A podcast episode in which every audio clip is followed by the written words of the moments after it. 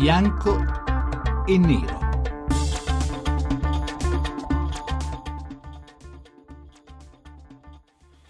Sono le 18 e 11 minuti, benvenuti a Bianco e Nero 800 05 0578, il numero verde per mettervi in contatto con la nostra trasmissione e dire la vostra sul tema della puntata di oggi. Beh, parliamo di economia, cerchiamo di capire eh, se è vero o no che le famiglie italiane sono più ricche, si sono arricchite in questi ultimi anni, in qualche modo, in qualche senso, hanno più risparmio, hanno più ricchezza. Insomma, cercheremo di capire se sono vere alcune delle parole dette da Matteo Renzi l'altro giorno al Parlamento europeo in occasione del discorso conclusivo del semestre di presidenza italiana, dove appunto ha evocato questa evenienza. Le famiglie italiane si sono arricchite. Molti pensano che non sia così, ma anche esamineremo altri altri parametri. Insomma, cercheremo di fare una fotografia della salute economica del paese, di come gli italiani e i cittadini si eh, adattano a questa, rimodellano i loro consumi, i loro usi, le loro abitudini. Per farlo, è un argomento complesso, poderoso, insomma andrà scavato sotto tanti punti di vista, noi abbiamo due ospiti che sono molto contento di salutare. Il primo è Filippo Taddei, responsabile economico e del lavoro del Partito Democratico. Buonasera. No, non è, non è, ancora con noi. Va bene. E abbiamo anche con noi Paolo Legrenzi, professore emerito di psicologia alla Ca' Foscari di Venezia. Buonasera, professore. Buonasera.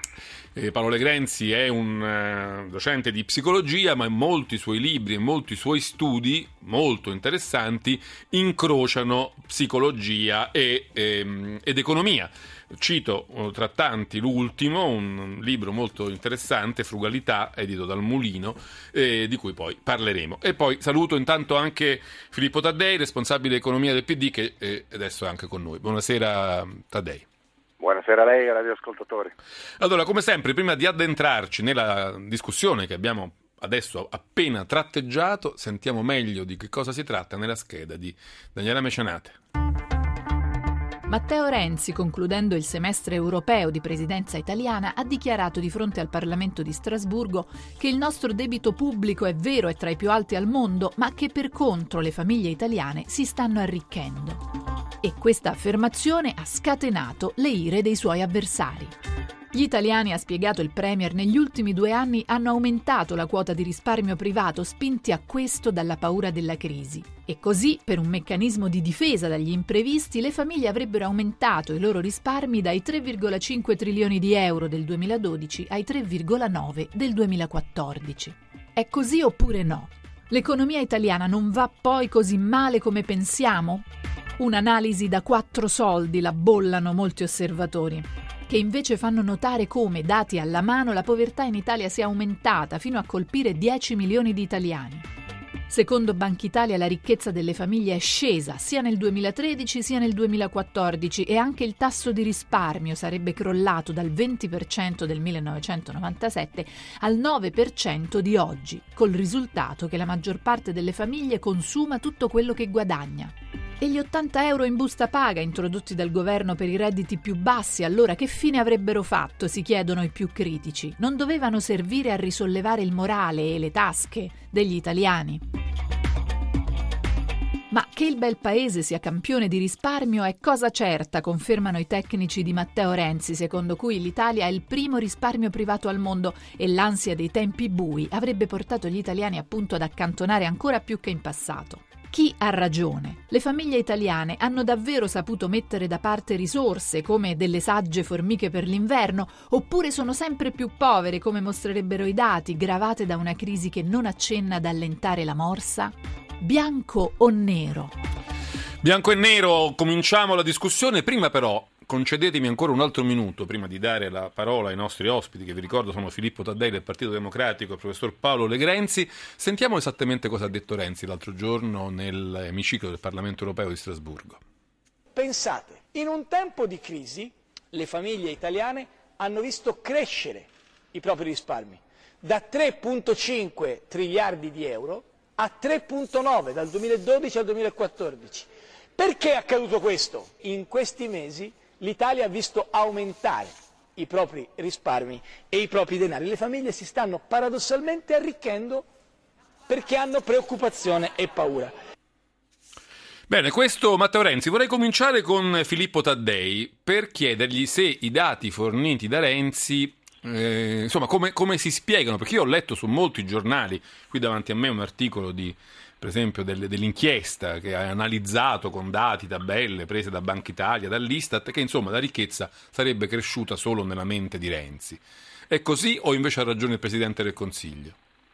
Ma, il, ricche- dipende che cosa intendiamo come ricchezza e risparmio c'è una confusione sempre abbastanza ampia. Ma uno è un flusso, che... uno è uno stock, no? Così, sì, sì, eh, così, così, così, facciamo collassare il, I nostri, i nostri ascoltatori. Diciamo uno è un no, fiume ma... e l'altro è un lago, per capirci. Beh, non so se questo può, può migliorare la situazione, però il, l'osservazione, eh, l'osservazione, che faceva il Presidente del Consiglio è un'osservazione in realtà di, eh, posso dire, di eh, economia, economia, basilare. Cioè noi, noi, vediamo che l'ammontare della, del reddito degli italiani, anziché finire in consumo, come dovrebbe succedere nel momento in cui la situazione è, è tutt'altro che rosa, finisce in risparmio. Allora, se finisce nel risparmio, il risparmio che è aumentato, e questo è un fatto, risparmio del, soprattutto delle famiglie, quel risparmio vuol dire, un cumulo di risparmio, quell'aumento di risparmio non è di per sé un buon segnale, è, è, anzi esattamente il contrario di un buon segnale, è, ed è esattamente questo lo spirito dell'osservazione che si fa in Consiglio, cioè dire guardate gli italiani sono così spaventati dal proprio futuro che accantonano il proprio reddito anziché spenderlo, come chiunque pensi, possa ancora pensare che il futuro sia incerto. L'operazione adesso di quella degli, degli 80 euro non aveva certo l'ambizione di pensare che avremmo, avrebbe risolto tutti i problemi del Paese, però era, era, era, il primo segnale piuttosto corposo in realtà che coinvolgeva una platea di circa 10 milioni di contribuenti italiani. Non dimentichiamoci che in Italia ci sono uh, eh, 22 milioni e mezzo di lavoratori attivi occupati, quindi intervenire su 10 milioni di loro è una cifra semplicemente, è una montagna semplicemente gigantesca che non ha precedenti, ma che comunque si voleva dare con questi 80 euro un segnale di restituzione al lavoro, cioè di riduzione della pressione fiscale su chi lavora. Il messaggio era molto chiaro, tornate a investire sul vostro lavoro perché quando lo fate quando, rice- quando, ricevete, se, se soprattutto... Però Taddei, mi scusi, eh, anche qui cito dati dell'Istat, probabilmente proprio grazie agli 80 euro il potere d'acquisto degli italiani, cioè diciamo il reddito al netto dell'inflazione, è aumentato dell'1,9%. Però però l'obiettivo, che era quello di rivivificare la domanda interna, insomma i consumi, è fermo allo 0,0. Quindi, come dire, l'obiettivo per cui si era deciso di dare quegli 80 euro in quel modo, con quelle modalità, è stato mancato o, o non è così? Dunque, innanzitutto sappiamo, c'erano due obiettivi. Il primo obiettivo era quello centrale, era dire al Paese che ha la più alta pressione fiscale sul lavoro e quando lavora, che celebra il lavoro a parole, ma che poi lo tartassa più che Francia, Germania, Gran Bretagna, Stati Uniti, qualunque paese prendiamo a riferimento, dire a quel paese guardate, noi stiamo dalla parte del lavoro e infatti tagliamo le tasse lì per cominciare. Questo è il primo obiettivo e questo obiettivo è indubbiamente realizzato. Il secondo obiettivo era quello di dire guardate, nel momento in cui restituiamo al lavoro, noi sosteniamo anche la domanda interna. Ora, eh, la domanda interna è, eh, si, si cioè la crescita del consumo è tra lo 0 e lo 0,1 per, per, l'anno, per, l'anno, passato. Non abbiamo ancora i dati definitivi, ehm, ehm, Banca Italia stima che ci sarà un lieve aumento, comunque al di sotto di quello che ci si eh, poteva aspettare. Eppure dobbiamo chiederci due cose. Primo, che cosa sarebbe successo ai consumi se questa restituzione fiscale al lavoro non fosse avvenuta? E probabilmente la domanda aggregata avrebbe avuto una riduzione ancora superiore rispetto a quella che ha avuto. Parliamo di domanda aggregata piatta, forse avremmo parlato di negativa, certo, la, nessuno lo può dire. No, insomma, è, è abbastanza verosimile dirlo. Ma poi rimane, rimane la, secondo, la seconda lezione che abbiamo tratto noi che ci occupiamo della politica economica e forse anche tutti come Paese. È una lezione molto importante, che va bene restituire al lavoro, è importante restituire al lavoro, ma bisogna offrire al, al Paese una prospettiva, una prospettiva di cambiamento, una, cioè una convinzione che effettivamente si troverà ad operare in condizioni diverse rispetto al passato. E questo è esattamente stato, se vogliamo, il secondo passaggio della politica economica. Dopo aver detto, guardate, facciamo una grande restituzione fiscale al lavoro e alle imprese, sono stati gli 80 euro prima, poi sono stati eh, la decontribuzione per i neoassunti adesso, c'è stato il taglio dell'IRAP, eccetera. Ma poi c'è anche l'idea di dire cambiamo il modo in cui strutturalmente funziona il Paese, cioè riformiamo anche il nostro... Dai, la fermo perché eh, avremo modo anche di addentrarci un po' più su questo fronte. Volevo però inserire nella discussione anche il professor Paolo Grenzi e chiedere a lui anche un po' di aiuto così, nel definire i concetti che abbiamo evocato, risparmio, ricchezza, anche alla luce dei comportamenti degli italiani, delle loro libere scelte mettono più, eh, mettono più soldi da parte, spendono di più, sono preoccupati da che cosa? Vedono, so, il valore della loro casa calare, vedono il valore dei loro investimenti finanziari calare. Quali sono, diciamo, eh, gli elementi che contribuiscono ai comportamenti economici degli italiani, diciamo, dalla, dall'inizio della crisi a oggi? Beh, la spiegazione potrebbe essere tecnica, ma nella sostanza è semplice. Senza parlare di stock e di flusso, distinguiamo la ricchezza di una famiglia, che è il famoso lago, cioè quanti soldi ha messo da parte, con, con il reddito, cioè quanto ogni mese gli entra in, nel lago attraverso un fiumicello perché lavora, ha una pensione, ha delle rendite e così via. Allora, il lago, in, le scelte dei, diciamo, dei governi, in questo concordo in pieno con Taddei, sono state largamente irrilevanti nel fatto che le famiglie italiane nel loro complesso sono diventate molto più povere. Purtroppo sono diventate molto più povere le più povere.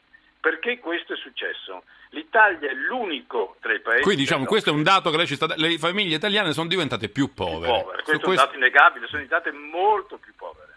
In termini del lago, non del fiumicello sì. che alimenta il lago, il lago. Perché sono diventate più povere? È facilissimo da spiegarsi. Le famiglie italiane avevano circa 9 mila miliardi. Non c'entrano i governi, c'entra l'ignoranza finanziaria della famiglia media italiana. 9 triliardi di euro, diciamo. Ha messo, sì, ne ha messi quasi due terzi nelle case. Alcune di queste case servivano per vivere e altre servivano come risparmio. Però la famiglia media italiana pensa che parte del lago è fatta dalle case, cioè che fa parte del suo peculio, della ricchezza che ha messo da parte. Questa parte del lago, che una volta era due terzi, adesso si è molto intaccata ed è circa 4.500 miliardi, non è facile misurarla perché la Banca d'Italia misura benissimo la ricchezza non immobiliare, che è mobile, ma la ricchezza immobiliare è, è difficile da, da valutare, cioè. anche perché scende dal 2007 e scenderà ancora per un certo numero di anni ci sono gli ottimi dati Nomisma proprio di Bologna al riguardo. Su questa, eh, questa, al, questa distribuzione, parliamo in maniera semplice, dei risparmi fatti a suo tempo, due terzi in case, che adesso sono diventate poco più della metà perché hanno perso valore, e il resto in beni diciamo mobiliari, cioè non immobili, è una distribuzione molto sbilanciata.